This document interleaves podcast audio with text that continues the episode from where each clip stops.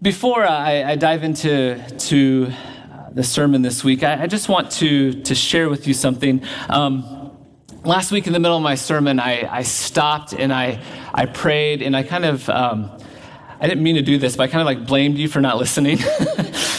and um, I, I just want to say that that wasn't what I meant to say. Um, I have this experience every once in a while when I preach, and I, I just want to invite you into it.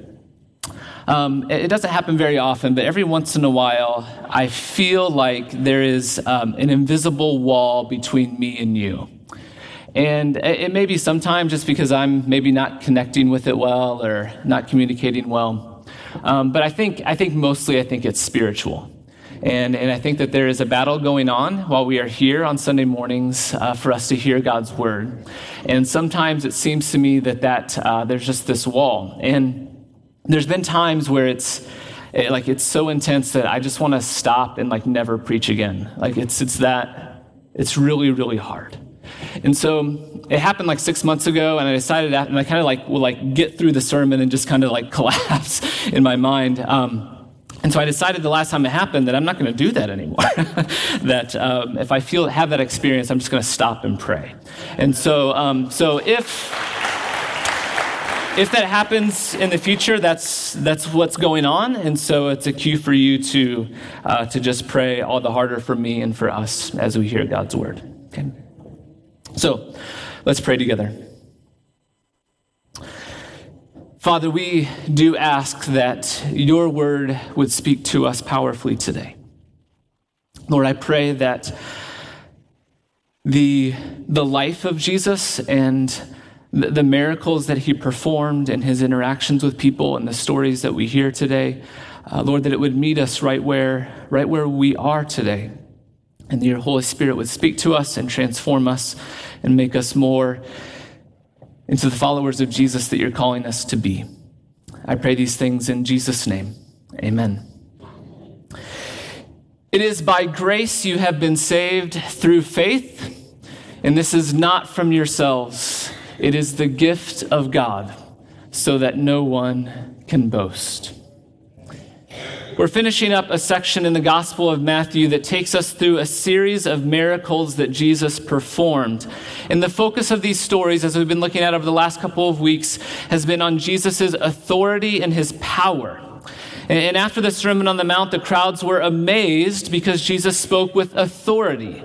It's what, what uh, how Matthew wraps up the whole Sermon on the Mount, that the crowds were amazed because this man spoke as one who had authority and not as their teachers of the law. And then Matthew moves into these series of, of miracles, and it's if Matthew is saying, You ain't seen nothing yet. Uh, uh after the Sermon on the Mount, Jesus performs miracle after miracle after miracle that demonstrate the authority that he, he comes with and he ministers with. The first three of those stories uh, was a story of, of, a leper and the story of the, the Roman centurion and uh, the healing of Peter's mother in law. And in those stories, Jesus obviously demonstrates his authority to heal those people. But, but what we saw that under, underneath that, that spectacular action of, of healing people of their, uh, of, their, um, of their bodies, and their sicknesses. Well, what we saw is that that Jesus was breaking down barriers and he was stepping into the lives of people who were, were religious outsiders. And he moves towards them and, and he says that through him they experience the presence of God.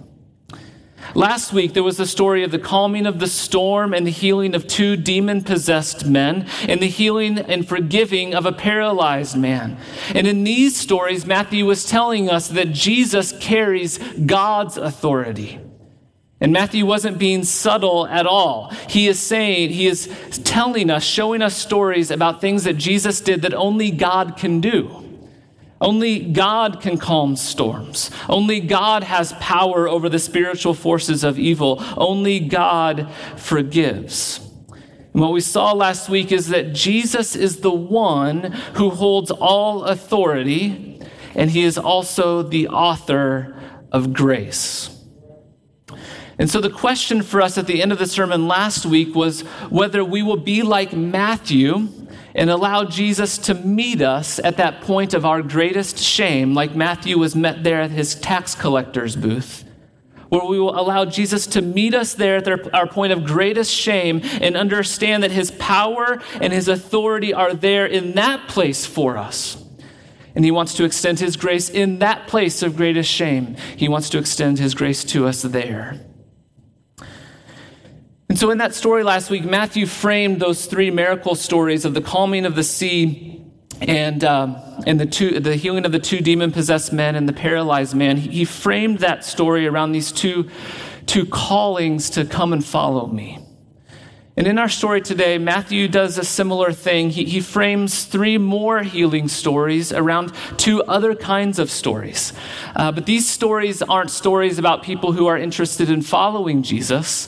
They are interested, uh, they're two stories of people who are coming to challenge Jesus and who are hostile toward him or who are at least suspicious of him. It begins with a challenge from the disciples of John the Baptist who come and say, Hey, Jesus, why do we and the Pharisees fast, but your disciples, we, we see that they're not fasting? And then it ends on the other end of these uh, three miracle stories uh, with the Pharisees saying that Jesus, he drives out demons by the prince of demons. And in between these two challenges to Jesus' ministry are these three stories about Jesus' healings that focus on the faith of the people who are being healed. It is by grace you have been saved through faith, and this is not from yourself. It is a gift of God, not by works, so that no one can boast. Matthew chapter 9, verse 4, uh, verses 14 and 15. John's disciples came and they asked him, How is it that we and the Pharisees fast, but your disciples do not fast? And Jesus answered, How can the guests of the bridegroom mourn while he is with them? The time will come when the bridegroom will be taken away from them, and then they will fast. Just a quick reminder about who these people are. These are disciples of John the Baptist. And uh, this has nothing to do with my sermon, but I've just been really struck by the fact that John the Baptist still had disciples following him. Usually in, in, my head, John the Baptist kind of come and he does his job of preparing the way for Jesus, and then he kind of exits on the scene. We hear a little bit from him in other parts of the gospel stories, but he still has disciples that are following him. And I just found that that was, that was curious. And it seems even that there might even be a little bit of a sense of rivalry among his disciples here. John came. He was a prophet sent by God to prepare the way for Jesus. He called the people of Israel to repent and to turn from their sin and to turn to God because the Messiah was on the way. But here we find John's disciples coming to Jesus and challenging him, asking him, Why is it that we fast, but your disciples don't fast? What do you hear in this question? Jealousy? I hear jealousy. What else do you hear in this question that they're asking of Jesus? What was that? It's not fair. It's not fair. Okay? Self righteousness. All right. Yeah, I hear all of those things, and what I want to focus on is, is what Dan said self righteousness. John's disciples believe that their way of following God is superior because of something that they do. Because they don't eat food at certain times, that they are in a better place, more righteous, because they do this spiritual practice called fasting. This is a self righteous spirit. And it's a spirit that's in all of us in one way or another. And it is a spirit that has to die if we want the spirit of Jesus to move and work in our life. Because it is by grace you have been saved through faith, and this is not of yourself. It is the gift of God so that no one can boast. John's disciples and the Pharisees are closed to the work of Jesus because of a spirit of self righteousness. And if we are going to be open to the work of Jesus in our own lives, open to the work of his healing and to the work of his salvation, then that self righteous spirit has to go. It has to die. Uh, this past Sunday, um, Luke and Emily were, were at our house, and um, Bill and Linda Valley happened to stop by, and they brought Katie over a book um, by Katie's favorite author named Flannery O'Connor. And so uh, we, we had a conversation about Flannery O'Connor. She was a Southern writer back in the like the 40s and 50s, and um, Luke mentioned that he really likes Flannery O'Connor and that there was a particular story called Revelation. That was the first story that he read of hers that, that, uh, that he really liked. And we talked a little bit about this story. And then later this week, I was listening to a sermon on this passage, and somebody, and the, the, the pastor referenced that story. And so I thought, I think I need to read this story. And so I want to share a little bit about this story with you because I think it illustrates very well this spirit of self righteousness. It's a short story about a, about a woman named Mrs. Turpin.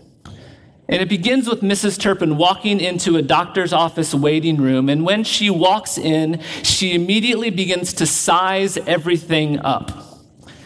She begins to look around and notice everything that's wrong in the room.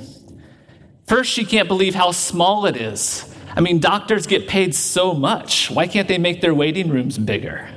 There's an ashtray in the middle of the room and it's got some garbage in it. And she thinks, if I were in charge of this place, it'd be much more tidy than this.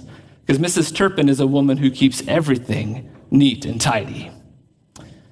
And then she sizes up all of the people in the room. There's a boy sitting on the couch with a, a dirty blue shirt on and a runny nose, and, and he won't move over so that she can have a seat. And his rude mother won't tell her boy to have him move over so that she can sit down. And there's a white, trashy looking woman over in the corner.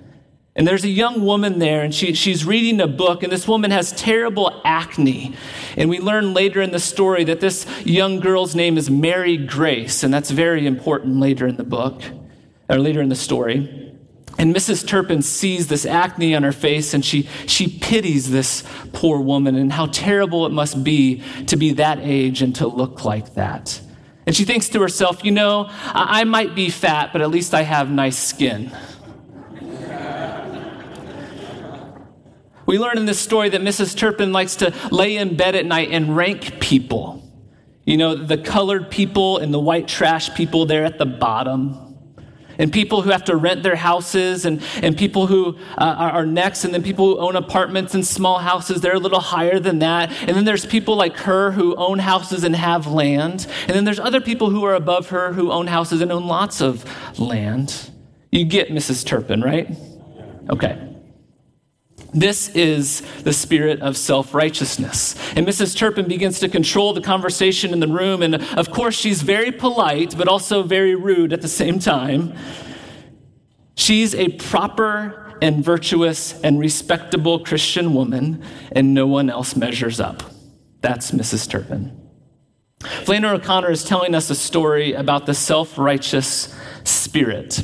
And while none of us may be quite like Mrs. Turpin, Flannery does reveal to us how we do measure ourselves in comparison with other people. We find our value by comparing ourselves.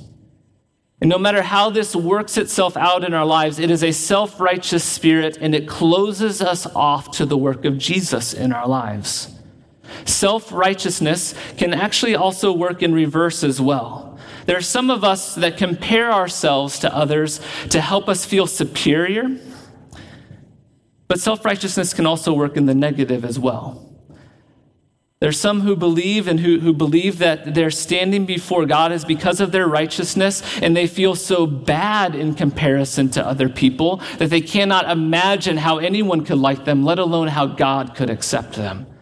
And so there are some of you who spend your life hating yourself and feeling as if you are never good enough. This is self righteousness working in reverse. And it's the same spirit that needs to die in you today. Because it is by grace you have been saved through faith. And this is a gift from God, not of yourself, so that no one can boast. As Mrs. Turpin is controlling the room with her very politely rude conversation, this girl with acne, Mary Grace, is sitting there reading a book. And she begins to stare at Mrs. Turpin with these angry eyes. Everything that Mrs. Turpin says makes Mary Grace get angrier and angrier and angrier. Mary Grace seems to see right through her. She seems to know her and she just stares. And at one point, Mrs. Turpin, as she's talking about how great her life is to this room and how terrible everyone else is, she starts to get worked up about how wonderful her life is. And she says this If it's one thing I am, it's grateful. When I think of all I could have been besides myself, and what all I got, a little of everything and a good disposition besides, I just feel like shouting, Thank you, Jesus, for making everything the way that it is. It could have been different. At the thought of this, she was so flooded with gratitude, and a terrible pang of joy ran through her. Oh, thank you, Jesus. Jesus, thank you. And in that moment, Mary Grace takes her book and she throws it right at Mrs. Turpin, hits her right in the eye. And her eye gets all bloody. And Mary Grace says, Go back to hell where you came from, you old warthog.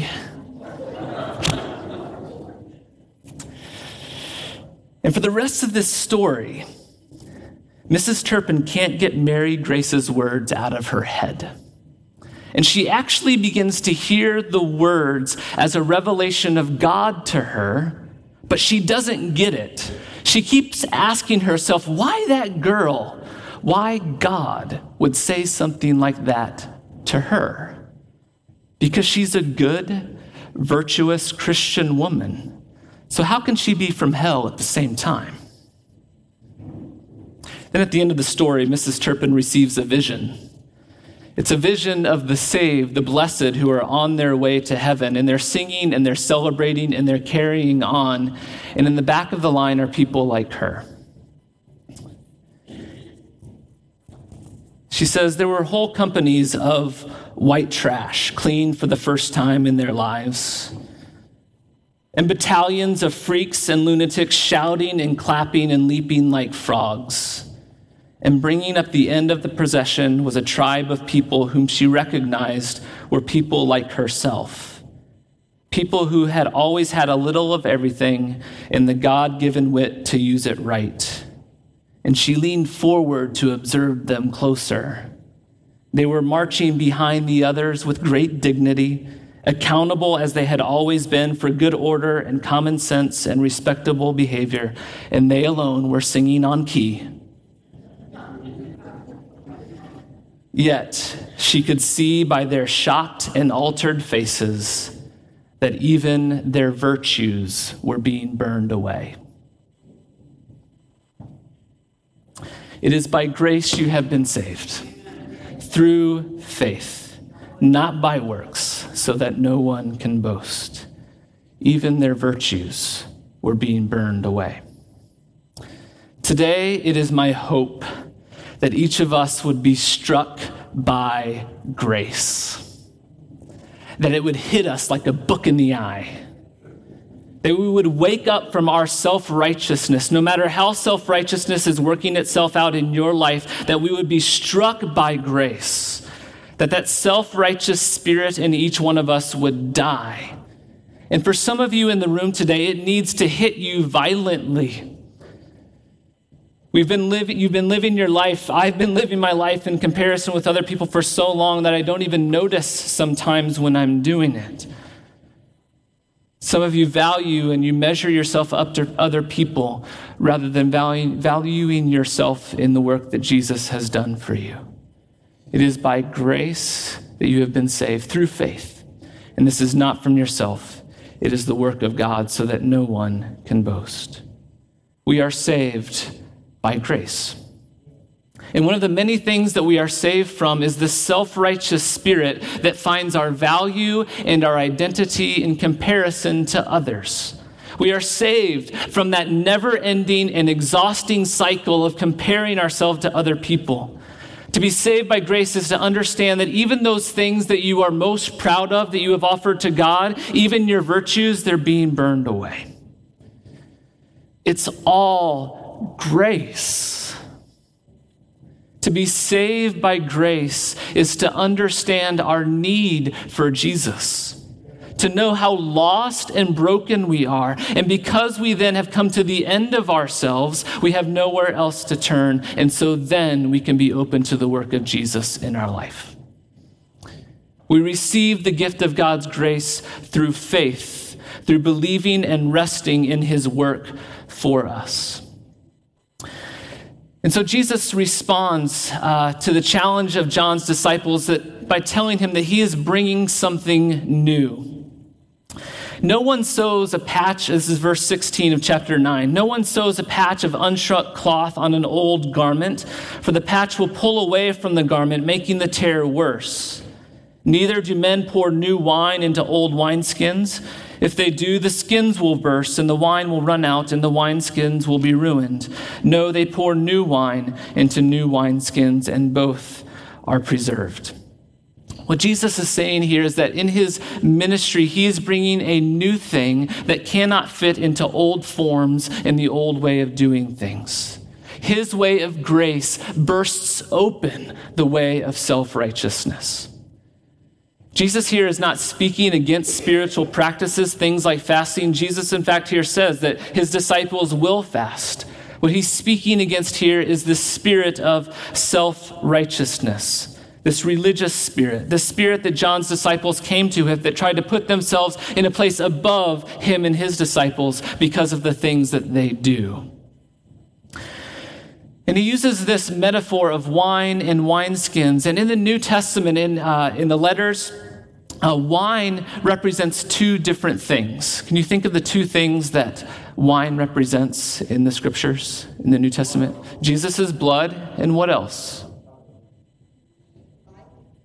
It does represent life, the Holy Spirit. The blood, uh, wine represents the blood of Jesus and the Holy Spirit. Friends, the blood of Jesus is the price that he paid for every single one of us, and so we, ha- we can be saved from self righteousness.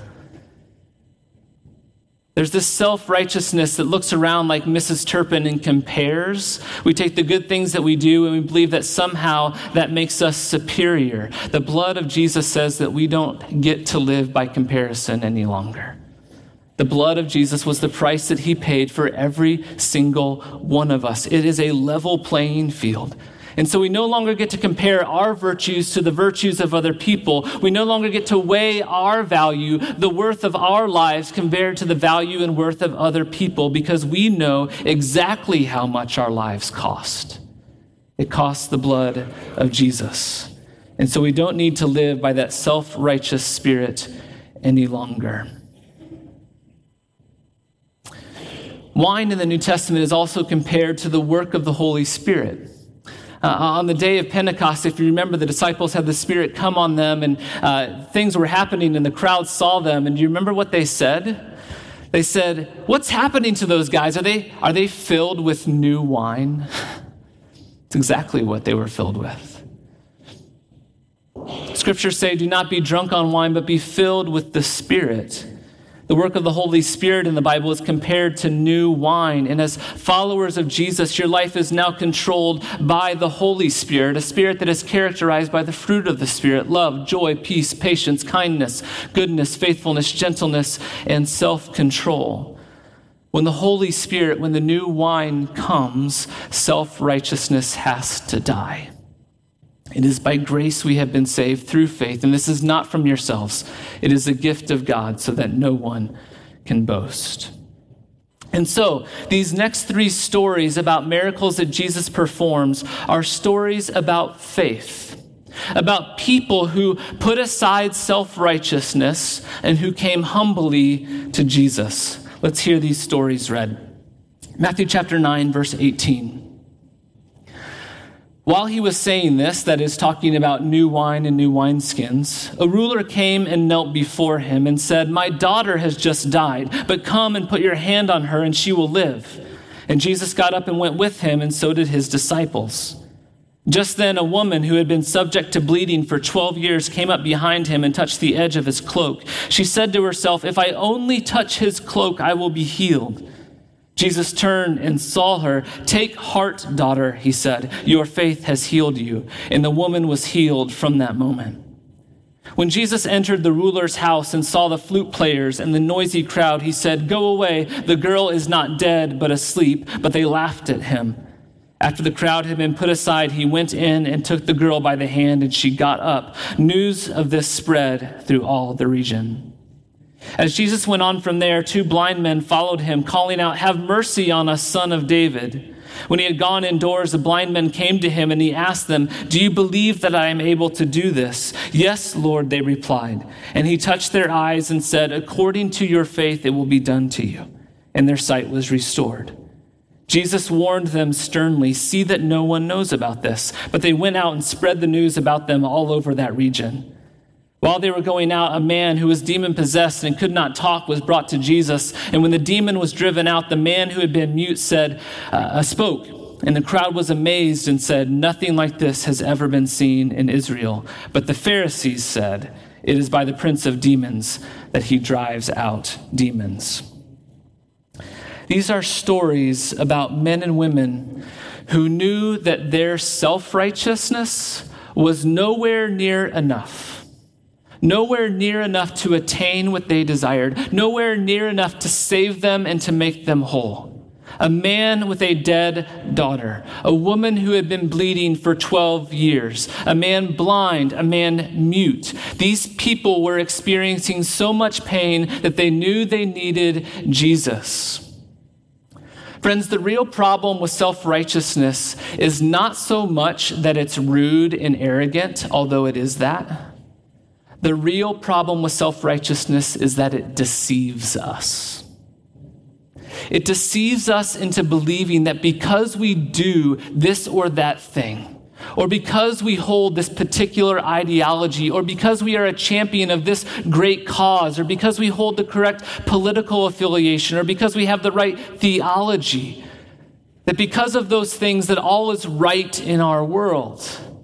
Self righteousness deceives me into believing that I have the capacity because of what I do or what I think or what I accomplish to bring about the necessary healing that is requiring for me to be saved, for me to be whole, for me to be right with God and my neighbor.